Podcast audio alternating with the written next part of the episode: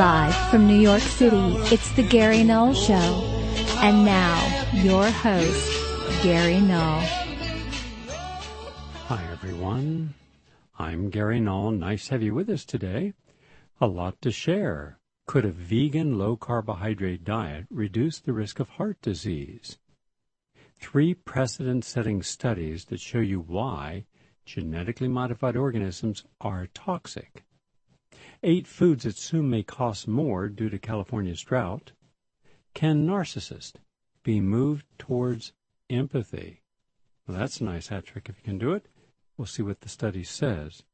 Also, lifestyle changes improve biomarkers associated with breast cancer recurrence and death from Yale University Cancer Center, and a lot more.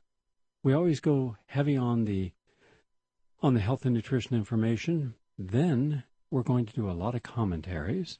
No guest today. Commentaries such as Wim Astore from Tom Dispatch. Uncle Sam doesn't want you. He already has you. The militarized realities of Fortress America. Very important commentary, I must listen to. We've moved on from the Iraq War, but Iraqis don't have that choice. Like characters in The Great Gatsby, Britain and the U.S. have arrogantly turned their backs and left the country in ruins. John Pilger from The Guardian. Also, Illinois, Illinois illegally seizes bees, and I'll tell you about that and the empire of prisons, how the United States is spreading mass incarceration around the world. Why? From Noam Chomsky, alternate, a surveillance state beyond imagination is being created in one of the freest countries in the world. Across America, police departments are quietly preparing for war. Really? A war against whom? Well, we'll share the details on that as well. And a lot of people who thought that uh, others talking about this were wrong were actually right. Ray McGovern takes a look at the real villains in the Bergdahl tale, and it's not who you might think.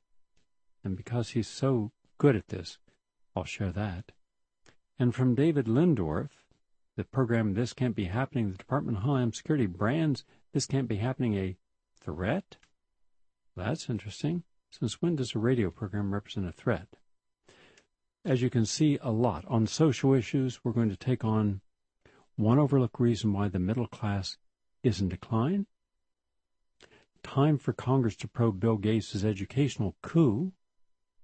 Half of college graduates are working jobs that don't require a college degree.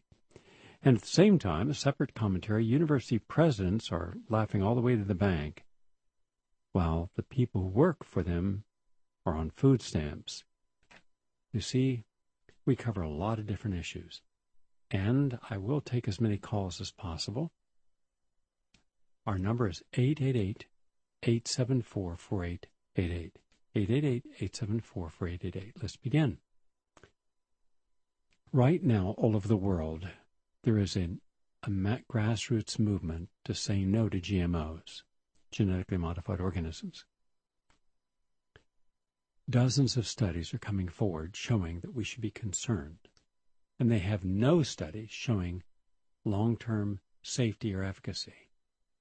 And yet they are insisting that they have absolute total control over our food policy. And they're pretty good because they've been able to get it. Well, it helps when you have a former top lawyer from Monsanto become the head of food safety at the FDA. All of these political appointees are not helping us. But in spite of what seems insurmountable odds, we the people are showing them we're boycotting their products. Genetically modified studies reveal that 18 million Americans suffer from gluten and GMO toxicity. From Natural News, quote, What is it about gluten and GMO that have the masses asking questions? What's the latest debate that is constantly engaged on the best health websites in the world. How could it be that 18 million folks just can't figure out their internal rotting food problem? causing inflammation, headaches, irritable bowel syndrome that leads to ulcers, prostate cancer, bladder cancer, and pancreatic, pancreatic cancer when 90% of the food on the shelves sticks in your gut for days and weeks in your digestive tract and it contains pesticides. Are you a weed or a bug? Because if you eat conventional food regularly, you may be dying like one in the fields of Monsanto, Bayer, Cargill. How would you like to get a glimpse inside several GMO studies that you won't hear about on TV or read about in newspapers that explain how most conventional food gets processed and fortified? Here we go. 1.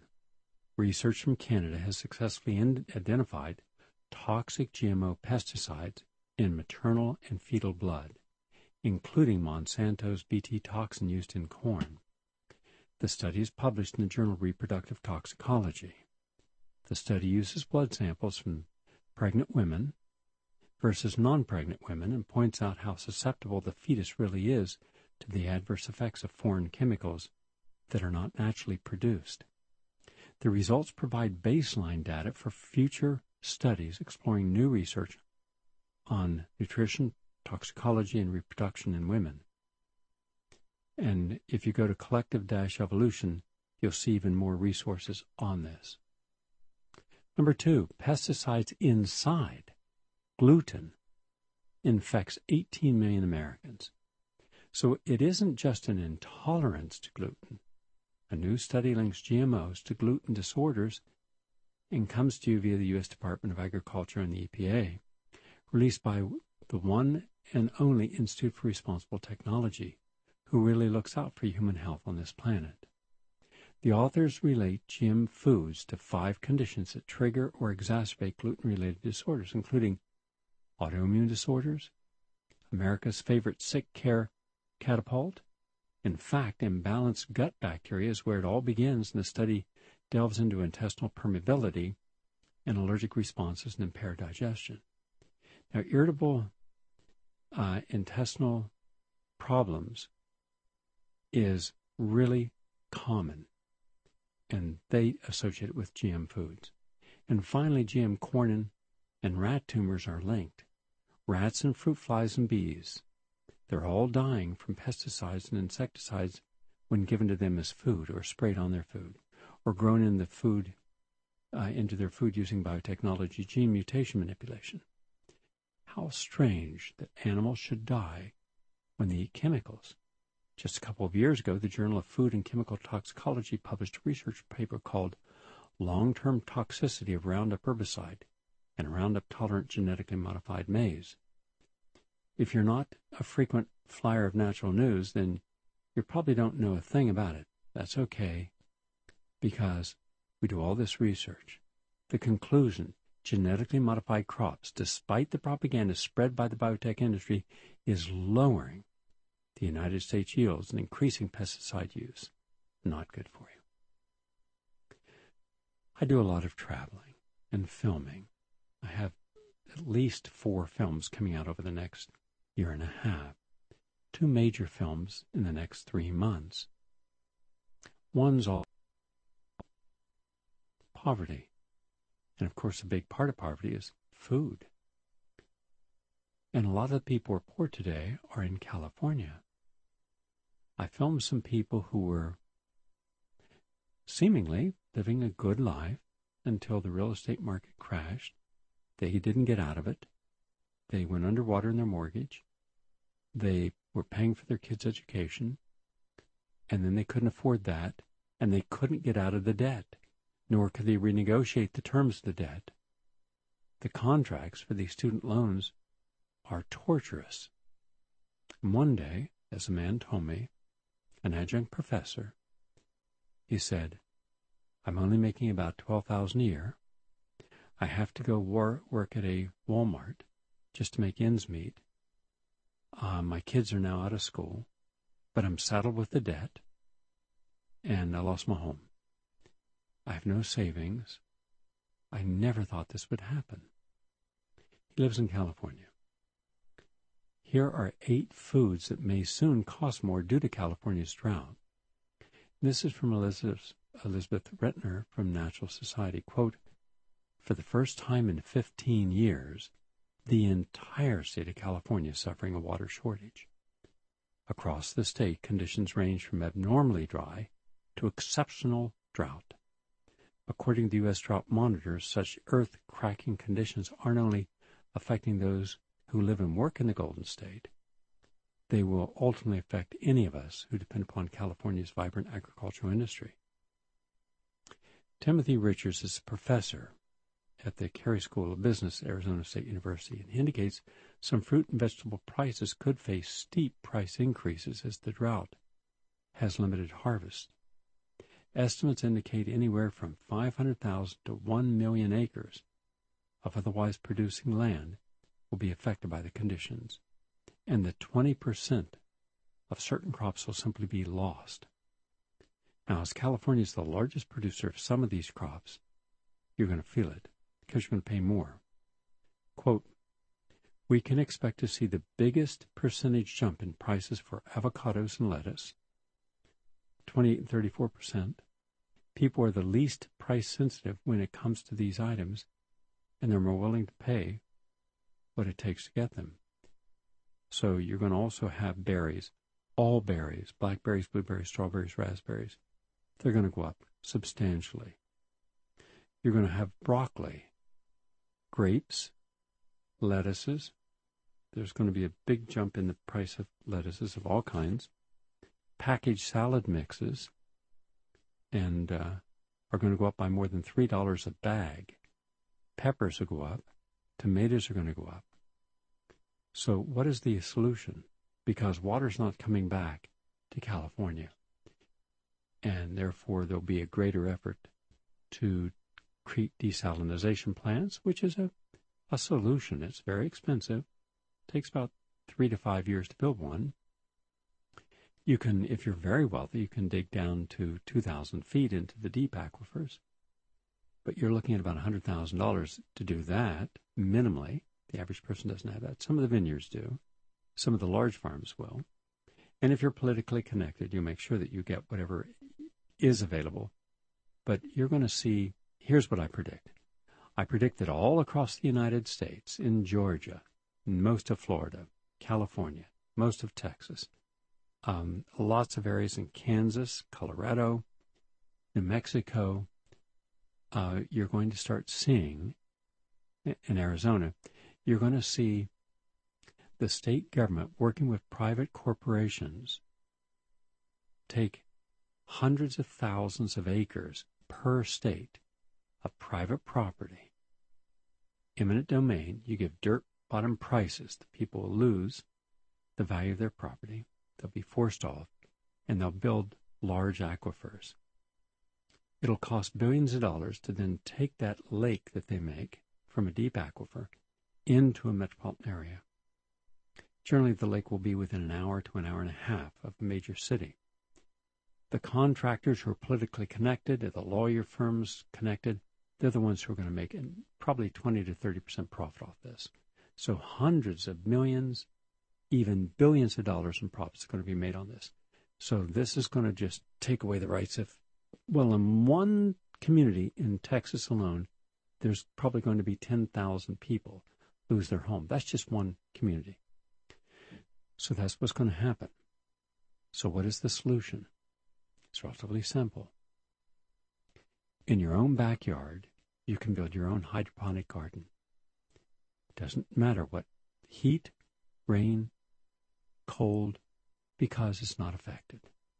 You don't have to worry about pesticides or genetically engineered seed, erosion, because you're going to be able to grow all of your own fruits and vegetables, microgreens and sprouts, culinary and um, and medicinal herbs, mushrooms, you can grow it all in a 20 by 40 foot backyard. If you live in a community where you have an abandoned building, get a community uh, group together and then go to the town and say, we'd like to have this lot, this whole area, given over to us. You might have a building. There's thousands, tens of thousands of abandoned buildings in the United States that are structurally fine and um, where a factory was once was, and you could use those as well. And that saves you a lot of money. And you could have all forms of community projects in there, aquaculture projects, agri- uh, all forms of a non-soil based agriculture. You have enough for everyone's needs and have a lot left over for the community's needs. That's what I would do. When we look at our politicians and people in the media, we see massive amount of narcissism. We see self-interest. We see self-dealing all the time. I've never seen any of these people change. I haven't seen Mel Gibson change, Donald Trump change. None of the politicians change. I haven't seen celebrities change. I haven't seen athletes change. They're just angry when they're caught doing something or saying something that embarrasses them. But, according to Science Daily, University of Surrey and University of Southampton in the United Kingdom investigated whether or not narcissists can elicit empathy for another person's suffering.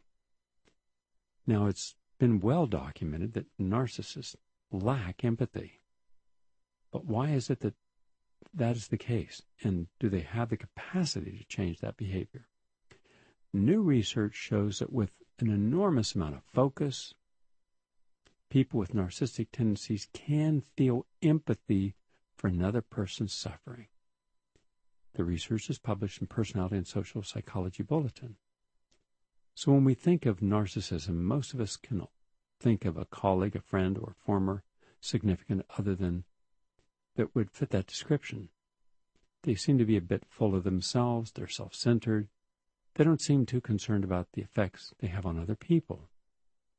I remember working at a radio station, and uh, the program director, his name is Mark Mason, and in my opinion, he is the example of what a program director should be. He was very smart, but he had an enormous amount of compassion. I saw when we would, uh, he would be told by the station owner, Ellen Strauss, that he had let someone go. It was a, he was tortured by it because he cared about the effect. And we had a conversation once. And he said that's the only part of working there and for her that he found difficult was that there was just a whole environment of lacking in empathy. Bob Grant had no empathy. I didn't like Bob Grant. I didn't like him when he was alive. I told him that. I knew what kind of person he was. And uh, Barry Gray I didn't like because these people just lacked empathy. Barry Farber, who was just brought into the uh, Broadcasting Radio Hall of Fame last week, well deserved. A person of a complete gentleman, always well mannered, and very empathetic. And I've been fortunate enough in my radio career to meet some very empathetic people, but I never saw a narcissist change, not once in my life. So even though is it theoretically possible to get someone who is selfish to become selfless? Yes, it is, but it's almost never the case. So you have to separate out theoretical from realistic. From our vegan corner today, there is a study by Dr. David Jenkins at St. Michael's Hospital in Toronto. He and colleagues found that a low carbohydrate vegan diet was effective for weight loss and reduced the risk of heart attack over a 10 year period. But he's talking about refined carbohydrates. And I'm saying just the opposite is true. If you want to really reduce the risk of heart disease, go to a high complex carbohydrate diet. Beans, pulses, legumes, and whole grains. Then you can reduce the low density lipoprotein, the bad cholesterol, substantially, triglycerides substantially, so it's good that they did this study, but they did it in rats, and I, I work with humans. So I see what happens when you put someone on a high quality, complex carbohydrate diet and exercise and supplements and de-stress. Could red wine be used to prevent dental cavities? Now this is from Medical News Today. And they're saying, yes, The research behind the new study, which is published in the Journal of Agriculture and Food Chemistry, explains that the oral cavity is, quote, an enormously complex and unique habitat within the human body. I agree. Hundreds of bac- microbiological species coexist, meaning bacteria, within the human mouth simultaneously. True again. Because the teeth are not non-shedding surfaces, microorganisms are able to adhere to them for long periods of time, which can lead to the formation of biofilms and dental plaque.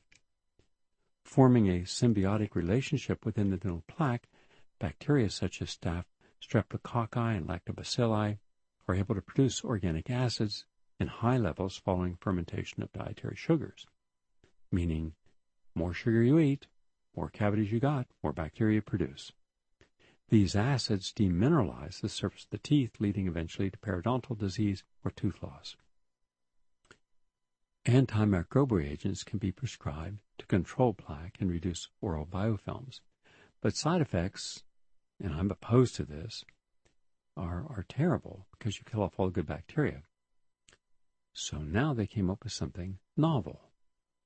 Researchers note that polyphenols you get that from green tea and cranberries and phenolic extracts from wine and grapes. Have recently been implicated in inhibiting the growth of the bad streptococcus. So, using a biofilm model of a dental plaque that integrates five species of bacteria associated with oral disease, the researchers did their work and found that red wine inhibits biofilm production.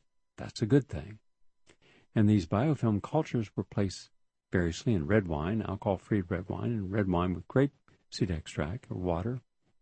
And uh, the researchers found that red wine, both with and without alcohol, um, and combined with grape seed extract, were most effective in combating bacteria. Quote, our results show that red wine at moderate concentration inhibits the growth of some pathogenic species in an oral biofilm model.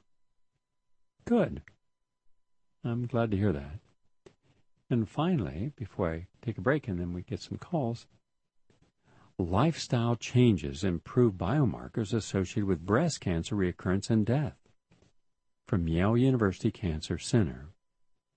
A pair of Yale Cancer Center inve- investigational studies involving breast cancer survivors found that lifestyle changes, healthy eating, regular exercise, can decrease the biomarkers related to breast cancer and death.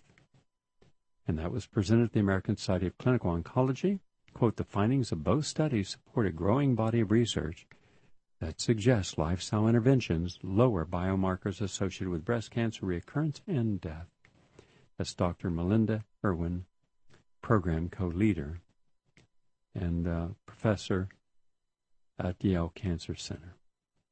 So, healthy vegan diet, exercise, and you can grow, go a long way towards helping you live a longer life.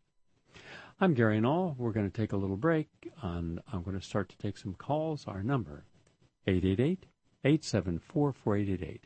888-874-4888. Back in a moment. Please stay with us.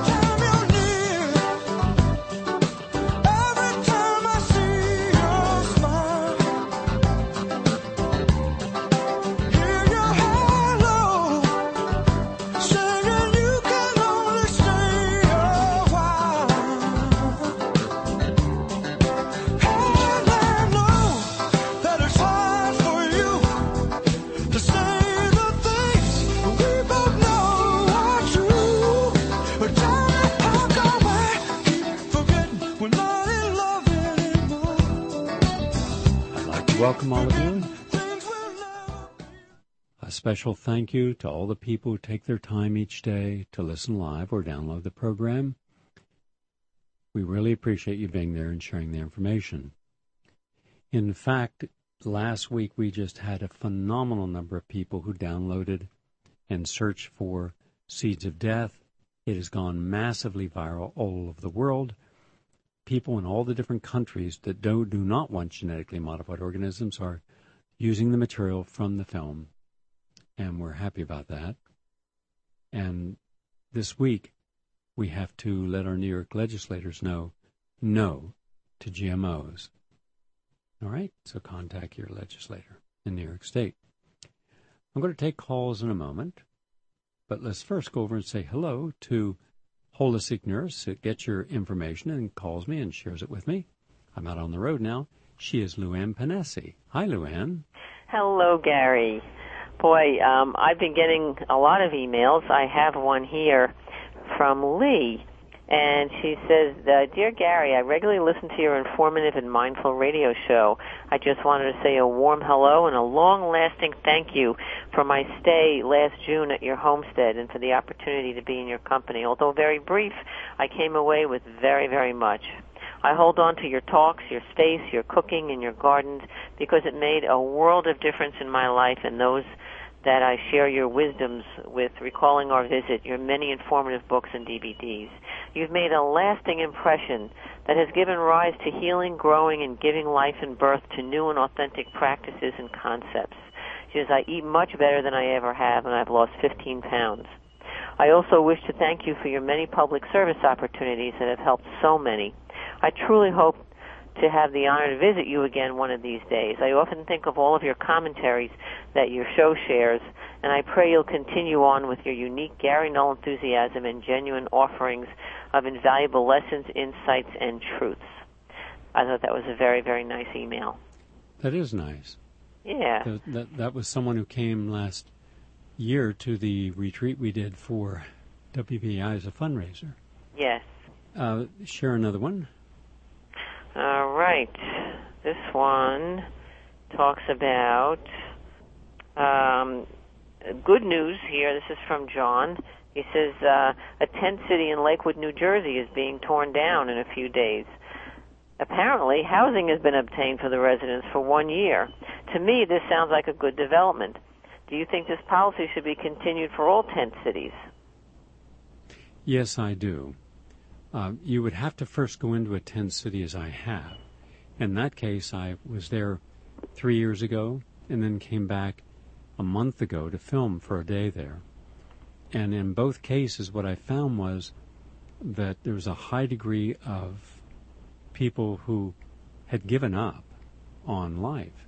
A lot were alcoholics, a lot were drug addicts, a lot were very despondent, and they were in effect, when this when the people said, "All right, we'll give you so much money to leave, go someplace," and I said, if you all got together and you pulled your money, you'd have enough money to buy a piece of property and buy it in a state where you don't have the zoning, so you don't have to worry about someone saying we don't want you here, and then create your own community. And I said because there's where the we combining resources gives you greater strength and opportunity than if you just each went your own way. But that didn't. Uh, there was complete, even though there were people there. It was the only time I heard them is get together to bitch and moan and complain. And this time around, the same thing. And uh, so they were given a flat fee to move on. And I would look at that as an opportunity because when I went there this time, I was just appalled. It looked like a a garbage dump where the, the people just let everything go. There was just no sense of caring for their environment. In fact, one of the men, when we set up the camera to film him, took 20 minutes just to clear the garbage in front of his front door. Um, so there's one thing when you find yourself, for whatever circumstances, um, in a in a negative place, and it's another thing to keep a negative mindset in that same place. That's a double negative. So if I'm going to be poor, I'd rather be poor in a warm climate than a freezing climate. If I'm going to be poor, I'd rather be around people who are at least optimistic about doing something together than pessimistic and nihilistic. If I'm going to be poor, I'd rather make healthy choices than unhealthy choices. Because the unhealthy and the negative only compound the problem. And all I'm finding when I go around the country right now is a lot of negativity. I don't see the optimism. I don't see this sense of working together. Now, I do find people working together in a good way, but these are people who are choosing to. Um, and I've met a lot of them. What I'm finding is interesting, Luann, is I'm finding people who are, have reached a clarion moment in their careers or lives. More often not because there has been some sense of, of um, some sense of awakening. Sometimes it's because people just one day they wake up and realize life isn't what they had hoped to be, and it's not going to be. So they want to change something. All right, you can't change the people around you. You can't even change the circumstances sometime around you. So what you can change is you can change yourself. And that's what I'm finding they're doing.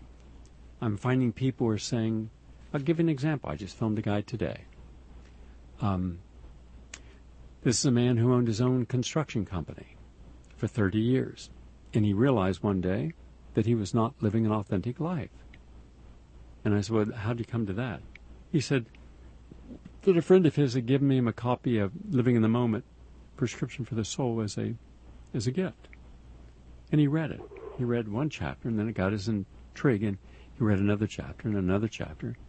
And then he just said, I couldn't stop because I realized almost everything I was doing was conditioned response. I was overly committed to making sure everyone else had what needed done done. I rarely took care of my own needs. I never had quality time just to be me. I was always so committed to being the right person for everyone. And yet, when I went through a little difficult time in my own life, uh, I found that people were not there, people who I'd made major sacrifices for. And then he said, he wrote down something he listened to on the radio one day. I asked this question Whose life have you mastered? And who are you authentically? And he realized that he had not mastered his own life. He had mastered skills, he had mastered a business, he had mastered being concerned about other people. But that also meant that he had become maladaptive. And he was desperate for personal challenge, but every time he thought about challenging, his insecurity said, You can't do anything. You got to worry about your job, your, your, your finances, because you got all these people dependent upon you. And he said he realized that he has four kids. They're all in college. Not one of them's ever worked a day in their life. So he had to sign on all their loans, and they all wanted to go to Ivy League schools. And and he just said, "This is stupid." He said when he was 14 years old, he was already working, and no one appreciated his sacrifices. And he wakes up one day and realizes that he owed around, or would end up owing, around $600,000 for his kids' education. And he didn't have that. And now he was going through a rough time. And no one seemed to care. And when he suggested that maybe they change to a state school, maybe they should take something that they could actually get a job in, they all get angry with him. So he then began to realize that we are an obsessive society. And we frequently destroy that which we value. And we're motivated by our fears and weaknesses. We obsess. And the obsessions that we have in our life daily allow us to pay no attention to the real issues. He said he didn't connect with anything outside of his own immediate life. He couldn't tell you where Iraq was. He didn't know what the hell was going on unless it had been on one of the news programs. He was disconnected from all that. But that's when he began to change. Now, he said, the hell with it all. I'm changing. My kids don't like it. Let them fend for themselves because he was going to go on with his life. He's 60 years of age.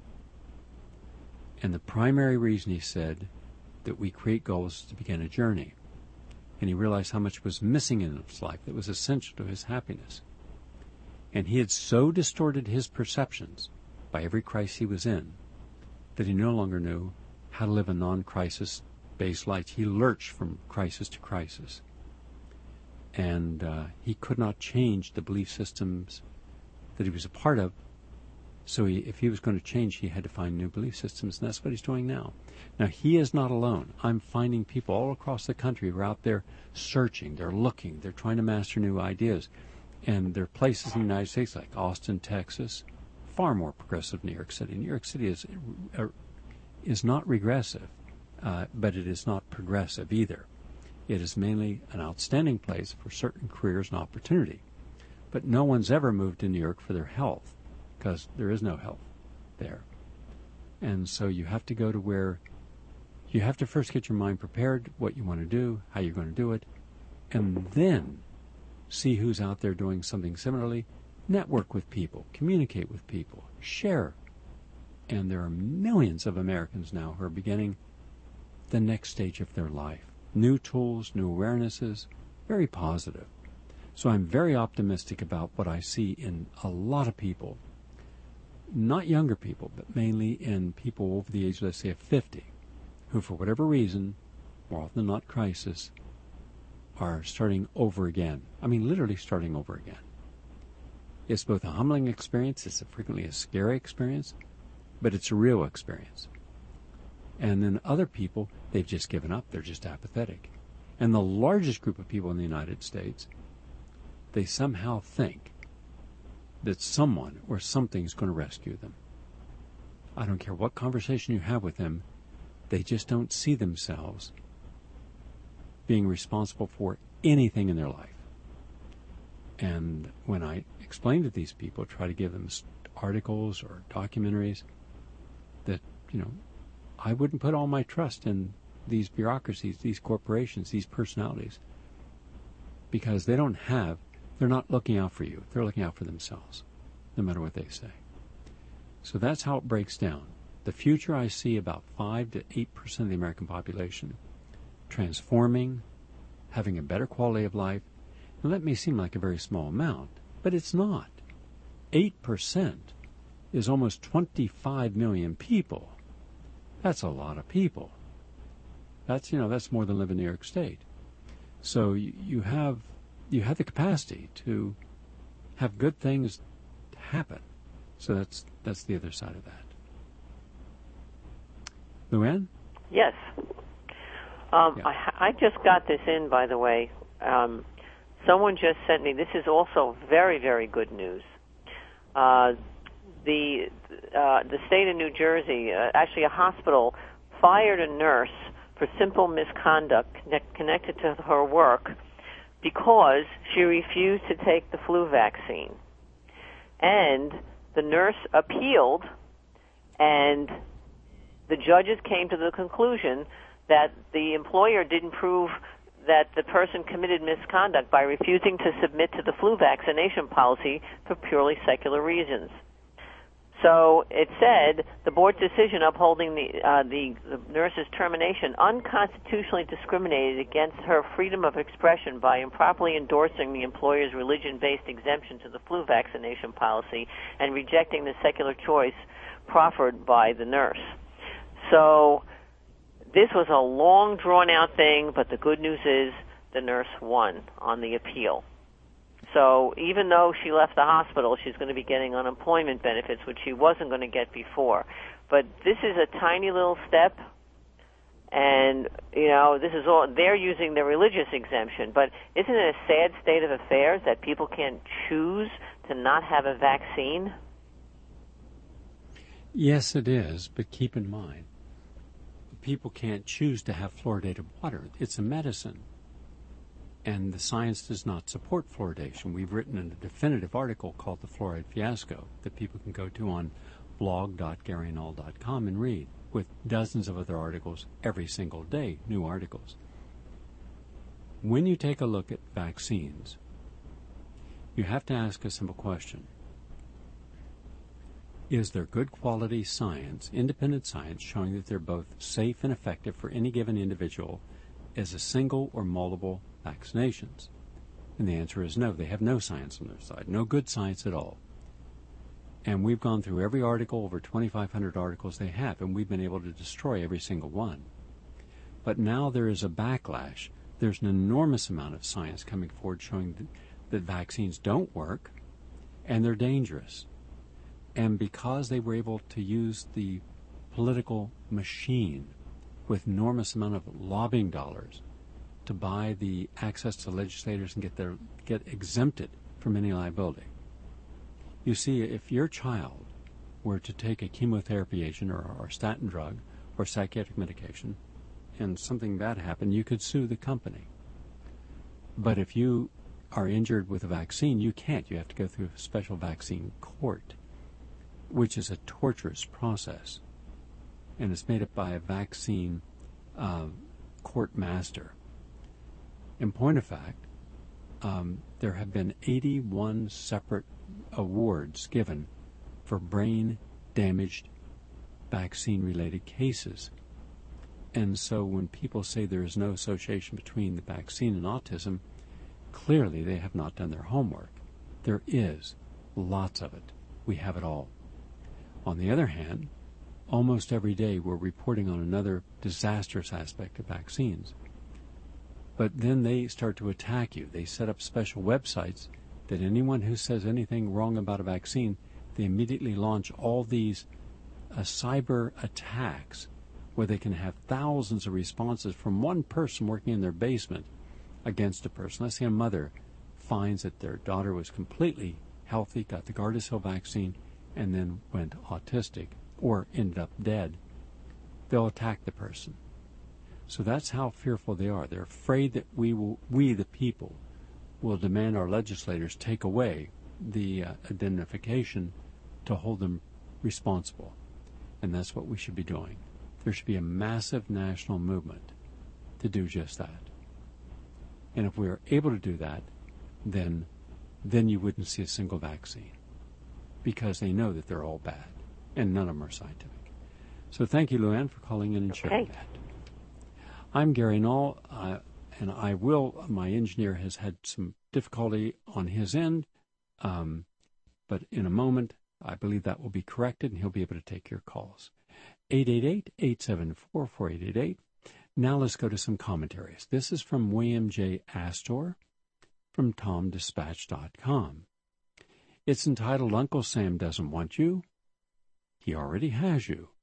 The Militarized Realities of Fortress America. Quote, I spent four college years in the Reserve Officers Training Corps, ROTC, and then served 20 years in the U.S. Air Force. In the military, especially in basic training, you have no privacy. The government owns you. You're government issue. Just another GI, a number on a dog tag that has your body, or your blood type and religious background in case you need a transfusion or last rites. You get used to it. That sacrifice of individual privacy and personal autonomy is the price you pay for joining the military. But this country has changed a lot since I joined ROTC in 1981, was fingerprinted, typed for blood, and otherwise poked and prodded. Nowadays, in Fortress America, every one of us is, in some sense, a government issue in a surveillance state gone mad. Unlike the recruiting poster of old, Uncle Sam doesn't want you anymore. He already has you. You've been drafted into the American national security state. That much is evident from Edward Snowden's revelations. Your email, it can be read. Your phone calls, metadata about them is being gathered. Your smartphone is a perfect tracking device if the government needs to find you. Your computer, hackable and trackable. Your server, it's at their service, not yours. Many of the college students I've taught recently take such a loss of privacy for granted. They have no idea what's gone missing from their lives, and so don't value what they've lost, or, if they fret at all, console themselves with magical thinking, incantations like, I've done nothing wrong, so I've got nothing to hide. They have little sense of how capricious governments can be about the definition of wrong. Consider us all recruits, more or less, in the new version of Fortress America.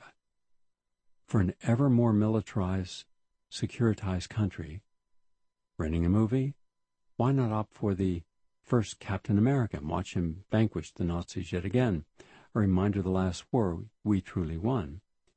Did you head for a baseball park on Memorial Day? What could be more American or innocent? So I hope you paid no attention to all those camouflage caps and uniforms your favorite players were wearing, and just another of an endless stream of tributes to our troops and veterans. Let's hear no whining about militarized uniforms on America's playing fields. After all, don't you know that America's real pastime these last years have been war, and lots of it? But be a good trooper. Think of the irony. The Vietnam War generated an unruly citizens' army that reflected an unruly and increasingly rebellious citizenry. That proved more than the U.S. military and our ruling elites could take. So President Nixon ended the draft in 1973 and made American citizen soldiers ideal, an ideal that had persisted for two centuries, a thing of the past. The all voluntary military, the professionals were recruited or otherwise enticed to do the job for us. No muss, no fuss. It's been that way ever since. Plenty of war, but no need to be a warrior unless you sign on the dotted line. It's the new American way. But it turned out that there was a fair amount of fine print in the agreement that freed Americans from those involuntary military obligations. Part of the bargain was to support the pros, or rather our troops, unstintingly, and the rest involved being pacified, keeping your peace, being a happy warrior in the new national state of security, particularly in the wake of 9 11, grew to enormous proportions on the taxpayer's dollar. Whether you like it or not, you've been drafted into that role. So join the line of recruits and take your proper place in the garrison state. If you're bold, gaze out across the increasingly fortified and monitored borders we share with Canada and Mexico. Watch for those drones, home from the wars and already hovering in increasingly local skies, ostensibly to fight crime. Pay due respect to your increasingly up-armored police forces with their automatic weapons, their special SWAT teams, and their converted mine-resistant ambush-protecting vehicles. These vintage Iraqi freedom vehicles are now military surplus given away or sold on the cheap to local police departments. Be careful to observe their draconian orders for prison-like lockdowns of your neighborhood or city, essentially temporarily declaring martial law. Be a good trooper and do what you're told. Stay out of public areas when you're ordered to do so. Learn to salute smartly. No. Do it the right way. Render a proper one to those in authority you best learn how. Or perhaps you don't even have to, since so much that we now do automatically is instructed to render that salute for us. Repeated singings of God Bless America at sporting events, repeated viewings of movies that glorify the military. Special operations forces are the hot topic in the American multiplexes, like Act of Valor, even The Lone Survivor. Why not answer the call of duty by playing militarized video games like Call of Duty, Indeed, when you do think of war, be sure to treat it as a sport, a movie, a game. I was military for nearly a decade, and yet I feel more militarized today than when I wore a uniform.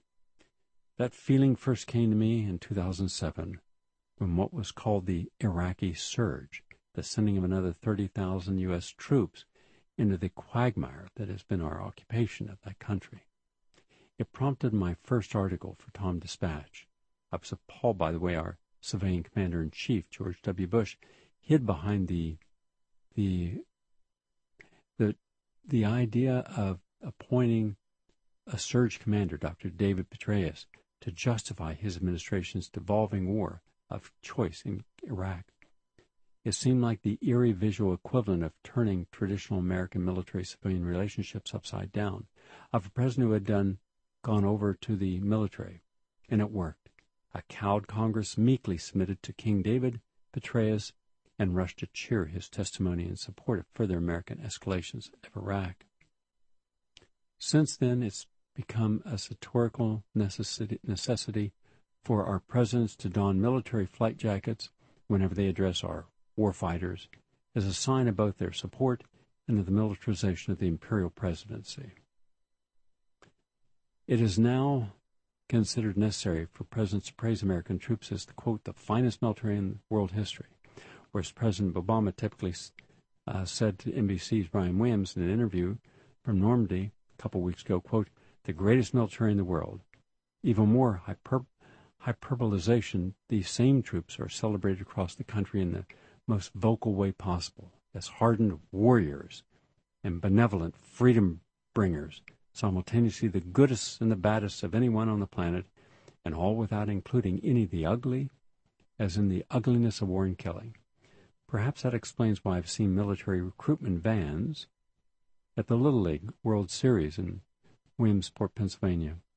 Given that military service is so benevolent, why not get the country's 12 year old prospects hopped up on the prospect of joining the ranks? Too few Americans see any problems in any of this, which shouldn't surprise us. After all, they're already recruits themselves, and if the prospect of all this doesn't appall you, you can't even burn your draft card in protest, so better salute smartly and obey.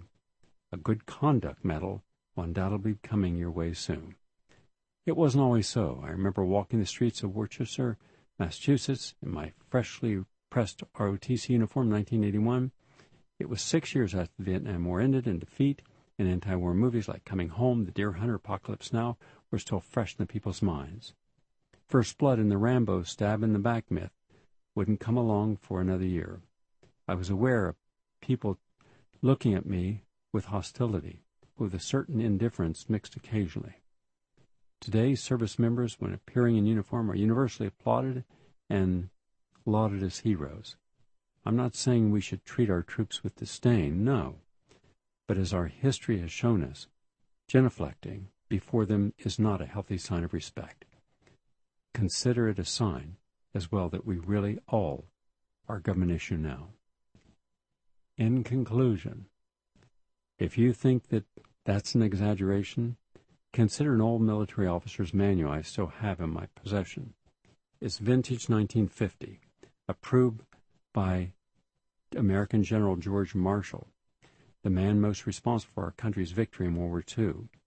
It began with this reminder to the newly commissioned officer, quote, on becoming an officer, man does not renounce any part of his fundamental character as an American citizen. He is simply signed on for the postgraduate course where he won uh, where one learns how to exercise authority in accordance with the spirit of liberty. That may not be as easy to, thing to do, but it's the manual's aim was to highlight the the tension between military authority and personal liberty that was the essence of the old citizen army. It also reminded new officers that they were trustees of America's liberty, quoting an unnamed admiral's words on the subject, quote, the American philosophy places the individual above the state. It distrusts personal power and coercion. It denies the existence of indispensable men. It asserts the supremacy of principle. Those words were a sound antidote to government issued authoritarianism and militarism, and they still are. Together, we all need to do our bit, not as G.I. Joes and Janes, but as citizen Joes and Janes, to put personal liberty and constitutional principles first. In the spirit of what it meant to be them. End quote. And that's our quote commentary of the day. We're running out of time, and sorry that we had some technical difficulties and could not take your calls. One last comment here, and this is from our environmental segment from Food Freedom Group. Quote, Illinois illegally seizes bees resistant to Roundup, and they kill all the remaining queens the Illinois Ag Department illegally seized privately owned bees from a renowned naturalist, Terence Ingram, without providing him with a search warrant and before the court hearing on the matter. Behind the obvious violations of his constitutional rights is Monsanto. Ingram was researching Roundup and its effect on bees, which he's raised for 58 years. Quote, they ruined 15 years of my research, he said. During a routine inspection of the honeybees, they took all these bees and they destroyed them before they even had a chance to discuss it in court. You're going to see more and more of this everywhere. This is what happens when you have creeping fascism. where the government, which is controlled more and more by corporate policymakers, says that if you're speaking out or doing anything that can embarrass or adversely affect the profits of corporate America, then you'll be dealt with. I'm Gary Null. Thank you all for listening. I look forward to sharing more on our next program. Have a nice day, everyone.